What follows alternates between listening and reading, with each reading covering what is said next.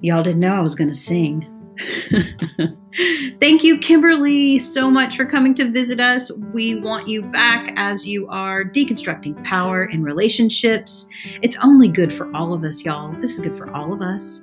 I'm going to make sure you have information on that relationship manifesto. That's pretty cool. And then, um, yeah, if you want to talk to us about getting in our monthly coaching group, Amaze with Kimberly and Shannon. Let me know. Find us on the socials. Hope you have a great week. Be safe. Okay. We are back with the What She Said Project podcast. It's a special Valentine's Day episode in which we're talking relationships with Kimberly. There you go. I didn't know I was going to sing. There you go. Yes. Our friend Kimberly's back. Kimberly, Yes. welcome back. Would you please, for those who haven't met you, would you tell us what you'd like us to know about you today? Hmm. Um, so I am a former therapist turned coach, and I like to call myself the liberation coach because I love helping folks have more freedom.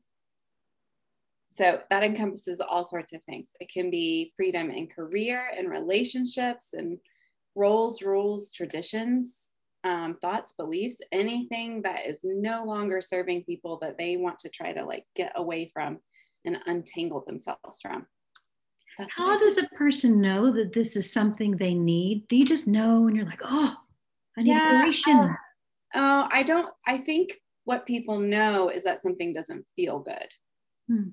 I don't think people often know what they want instead, or they might have a glimpse of it, but they don't really know how to get there.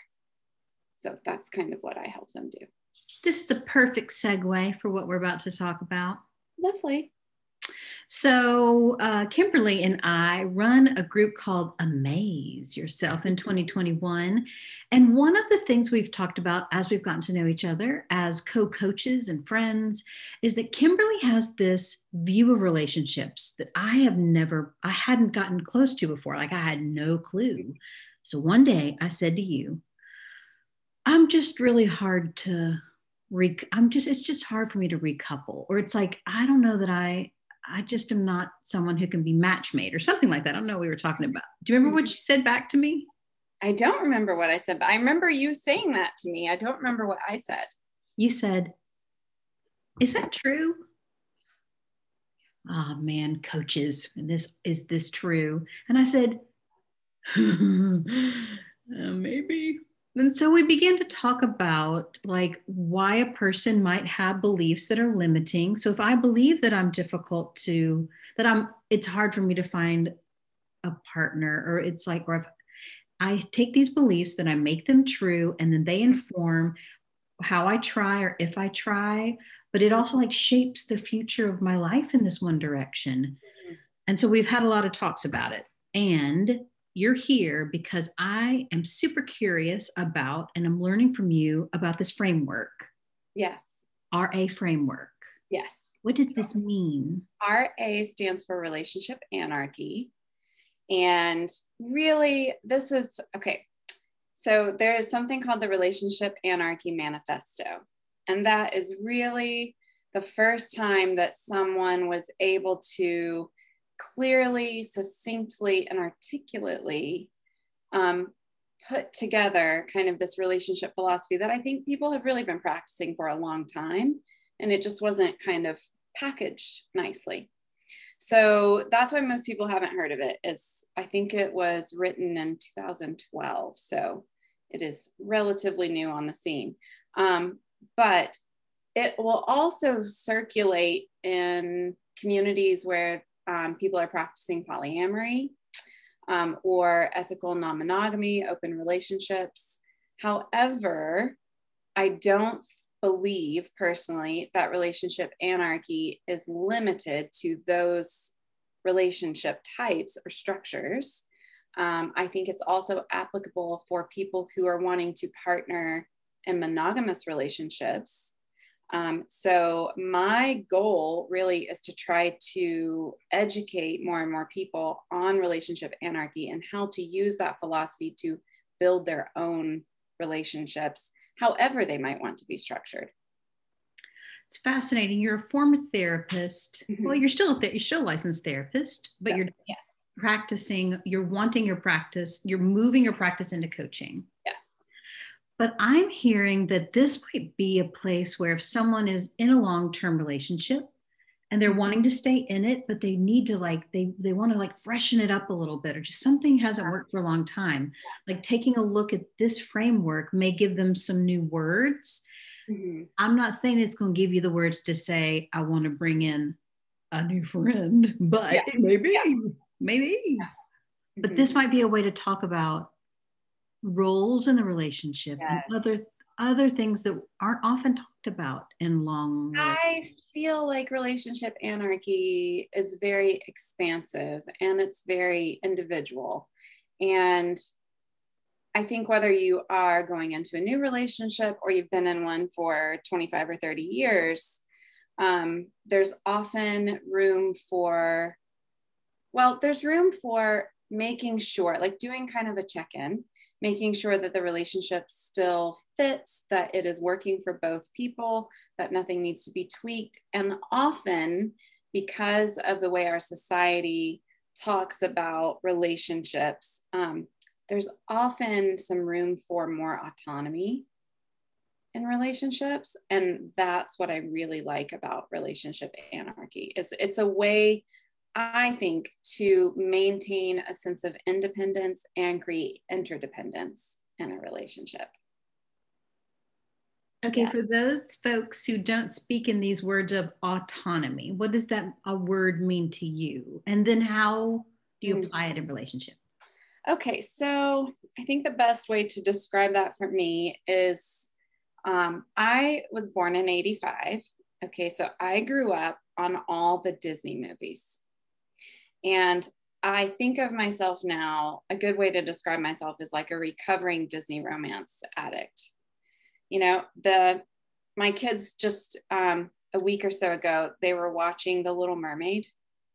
Okay. And so they're watching the story of a man who falls in love with a woman who can't talk. He has no idea, you know, what she's thinking up there, but he falls in love with her and they get married and live happily ever after. And that is the story of so many rom coms and Disney movies. It's like we come together, we live happily ever after. And it's very much this to become one. We self sacrifice. That's a theme in a lot of things. Like, I'll just forget about my career and I'm going to move across the country for you. And we live happily ever after. So for me, um, it has been important as I've gotten older to unpack some of that that says like everything should be about my partner that good relationships um, are two people kind of losing themselves and just becoming the relationship like doing everything together telling each other everything. That for me previously has equated to losing my sense of self. So I, when I'm talking about autonomy, I'm talking about how to retain my sense of self, how to make sure that I um, am able to lean on myself and um, think about like my finances, my career, how I like to spend my time, while also creating a shared life with someone else that I can lean on when I want to, when I need to. Does that answer the question? Does that Yes. And I'm thinking, okay, so uh, if you haven't heard our other episode, I don't know if we talked about that. You and I have an interesting thing in common. Mm. Beyond Tennessee, mm-hmm. we have a family of origin religious mm-hmm. connection that is very specific.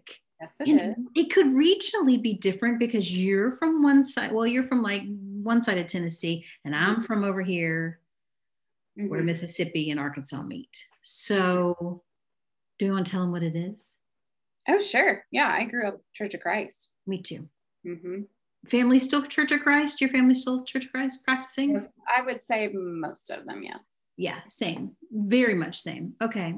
So, in the Church of Christ, so one of the things that Kimberly and I love to talk about is like how the way we were raised by people who believe these beliefs, how it shows up, like it kind of sneaks up still mm. because it's in my encoded DNA, in yours, in everyone's. We have these sometimes uh, outdated beliefs. And if we looked at them, we'd be like, what?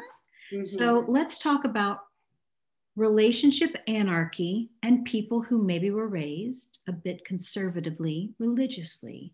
Mm-hmm. How how do we handle the fact that when we look it up, it says things like polyamory, and we're mm-hmm. like, what? That's not how I'm. No offense to anybody that wants to roll yeah. You do you. Well, it really it doesn't actually. If you read the Relationship Anarchy Manifesto, like the the original document, it does not say anything about polyamory. It doesn't say anything about monogamy. It's only talking about um, a big piece of it is questioning hierarchies. So, for a lot of people, um, I've heard a lot of clients talk about, you know, I had this best friend, we were so close, and then they got a boyfriend, or then they got married, and, you know, we don't really see each other anymore. We don't do a lot together because societally, the heteronormative, like, couple is upheld as like the you know measure of success yeah as the partner needs to become like the most important person so other relationships that were also significant and important to you who you might even say they were people that you love even if in a totally platonic way those relationships get downgraded hierarchically um, under the current social norm. So, a big thing in relationship anarchy is just like questioning that. Like, why do we do that? And um, making the argument that you can, you have the ability as a human being to love lots of different people in all different ways. For some people, that is having romantic partners, more than one at the same time. For other people, that may be, I love my husband and I love my best friend it reminds me of um, when people get married, there's a cultural assumption that the person, well, let's say in uh, white, hetero, cisgender mm, relationships, I could probably go in deeper, like white, um, Protestant smelling. That's not mm-hmm. a category. Don't look that one up. Uh, that's what it sort of looks like. The woman is going to give up her name or hyphenate. Mm-hmm. mm-hmm. Uh, if you haven't thought that through and you are planning a wedding, it might be a good place to start mm-hmm. that conversation because its ramifications mm-hmm. post divorce, not that that is the measure of divorce, mm-hmm. could get complicated for a mm-hmm. person. So, okay, so let's ask this question because I have a lot of millennials and Gen Xers yes, that listen. So let's say you've never been married before. Do you automatic does your name automatically like poof change when you get married? Mm. Do you know that? Um, you know, I you have to go and get it changed. Right. Yes. But it's an automatic like, oh, you got married, you just present your marriage certificate and that's all the reason you need for yes. changing a name on a passport, social security card, all of that stuff. Yes. Mm-hmm. It is quite difficult to change it back. Oh, yes, it is difficult. In the divorce proceedings, there has it has to be litigated for a person to get their name back. Yes. Now, why is this always sitting in the female identified bucket of stuff? To yes. disappear, to be to like be Did absorbed? You, Go ahead along these lines, mm-hmm. when I bought my house, I was divorced, and the um, paperwork listed my name, comma single woman. Mm-hmm. Yes. So when we identified as a single woman in the paperwork. Okay, so when folks like me make faces like that, mm-hmm. that like what face is okay, just try different pants on. Would they do that to a man? Mm-mm. Mm-mm. So what is that signifying? So this, I was just on a, just teaching some medical students about microaggression. So what does that signify? Does it signify they have great trust in this person's ability to be a householder?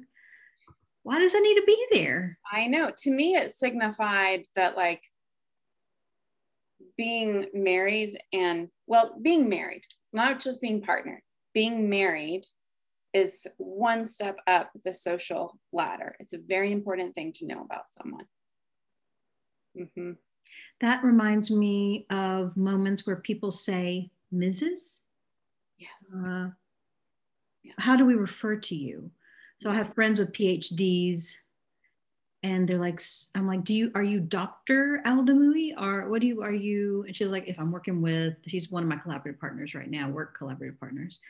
Do you, how do you want to be referred to? And she gave me a whole rundown. But we don't tend to ask these things, mm-hmm. you know, and so Mm-hmm. Right, tangent. Let's pull it yeah. back. It's yeah. fascinating yeah. because it's in everything. Paperwork for buying house. It's like assume assumptions, cultural rules have bled into legislation, into the medical institution, into insurance. I mean, this is a long podcast. Not today, it's long, but t- today we want to investigate you at home. We're not investigating you but like you as a human being in your home and who you love, mm-hmm. Taking a moment to make sure everybody gets what they need and have the ability to talk about it. Is that what mm-hmm. I'm hearing RA is about? And like keep checking in yes. as things change? Yes. I mean, that's just good relationship advice, regardless. Um, but that is a part of relationship anarchy. It's very intentional. Okay. I would say the biggest like the key words for relationship anarchy for me are um, intentionality or phrases. It's just being intentional, um, questioning hierarchies, and questioning social norms because so many norms for relationships and rules about relationships are heteronormative. What does that mean and for folks that don't know what that? That basically means the simplest way to say that is that the general societal assumption is that the default is um, heterosexuality. So you, if you're born a girl, you will be attracted to men. You will marry a man. That is what a couple looks like. Men have rules for how they are in relationship. Women have rules for how they are in relationship, right? We tend to think of women as like more nurturing and more emotional. These are all heteronormative like ideas and expectations about couples and relationships. It's fascinating when you look at it through the lens of the pandemic mm-hmm. and uh, the way the first, second, third, and fourth shifts of labor have all been placed. Yes. yes. For the most part. Somebody's going to say, but not all women. Okay. Have all been placed on the female identified identifying person in the relationship, especially when it, when it includes children. Mm-hmm. I mean, it's it's everywhere. Like when you so heteronormativity. This is an example of it that no one tends to think about. You go to a restaurant, okay, and let's say you are a um, opposite sex couple. So you're at a restaurant and the waiter brings the check right? Who does he go to hand it to? Of course. The, right. The one presenting as he. If it is a couple that is, you know, maybe appears to be a same sex couple, there's a little awkwardness. Like sometimes, even unconsciously, a server will evaluate who is the more masculine presenting partner. Yep. Because we hand it to them. Right. Mm-hmm because the the masculine presenting person supposedly has the money control of the money yes yes another thing um, that's not specifically talked about um, by name in relationship anarchy but is a part of it is something referred to as the relationship escalator hmm. which is this kind of um, it's a linear like expectation for how relationships are supposed to progress and the higher the level you get to, the more valid and successful it is. So ah. you start dating someone, you know, and then you move in together, and then you're supposed to get married, and then you have children, and you stay together until one of you dies. That's basically like the epitome of it. So, yes. So RA asks you to like challenge that. Is that what you want to do? That that is a perfectly reasonable thing for people to want to do. Is it what you have to do? Is it a is it a fit for you? So it just asks you to like question all of these things and really decide for yourself what do I want? What fits for me? These questions what do I want? I don't know that I thought before the last five years that I could say. Mm-hmm. You know, so it's fascinating. Okay. Mm-hmm. So much to think about and talk about. It's a lot to think about and talk about. Okay. So a takeaway could be I'm feeling like this might be a tool that I might look at. I can, I'll drop a link to the relationship anarchy mm-hmm. uh, manifesto. Mm-hmm. If a person is like, Ooh, I think I really want to work with this, they could be in touch with you. Mm-hmm. So I can drop your website, yes? Mm-hmm. Yes. KimberlyMathis.com. Yes. Awesome. Um, of course, if you're thinking uh, both of us are doing one on one coaching, we also both have that group that Amaze mm-hmm. Yourself in 2021, which is still open to hop in. It's a monthly uh, support uh, like sort of group coaching support. We got some good stuff coming up really soon. Mm-hmm. Uh, as this is our Valentine's Day yeah. episode. Yeah. Is there anything, is it like, is there any theme that's coming up for you and your clients this week or any like little Kimberly brilliant nugget mm. that's on your mind that we can leave them on our way out of this, mm. our last conversation about relationships? It really, I think whether it was Valentine's Day or not, this is like the soul of my coaching practice is just like two questions. Why are you doing what you are doing or wanting what you're wanting? And is it really what you want? Yeah. There's a Sondheim song from Into the Woods that just queued up in my head. If you know what you want, then you go and you find it and you get it. All right, there's your Into the Woods little sing song for you today. All our musical theater kids are like, no, it's back in my head. Kimberly, I'm so glad to know you. Thank you for bringing these things to us. Without, without you, we would not know them. Well, I'm so glad you had me on. Thank you for being here with us. And I'm sure we will see you very soon. Thank you so much. Okay. Bye, my friend. Bye.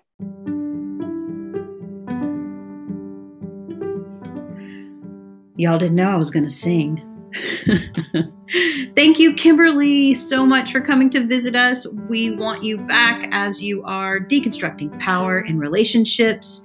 It's only good for all of us, y'all. This is good for all of us. I'm going to make sure you have information on that relationship manifesto. That's pretty cool. And then, um, yeah, if you want to talk to us about getting in our monthly coaching group, Amaze with Kimberly and Shannon. Let me know. Find us on the socials. Hope you have a great week. Be safe.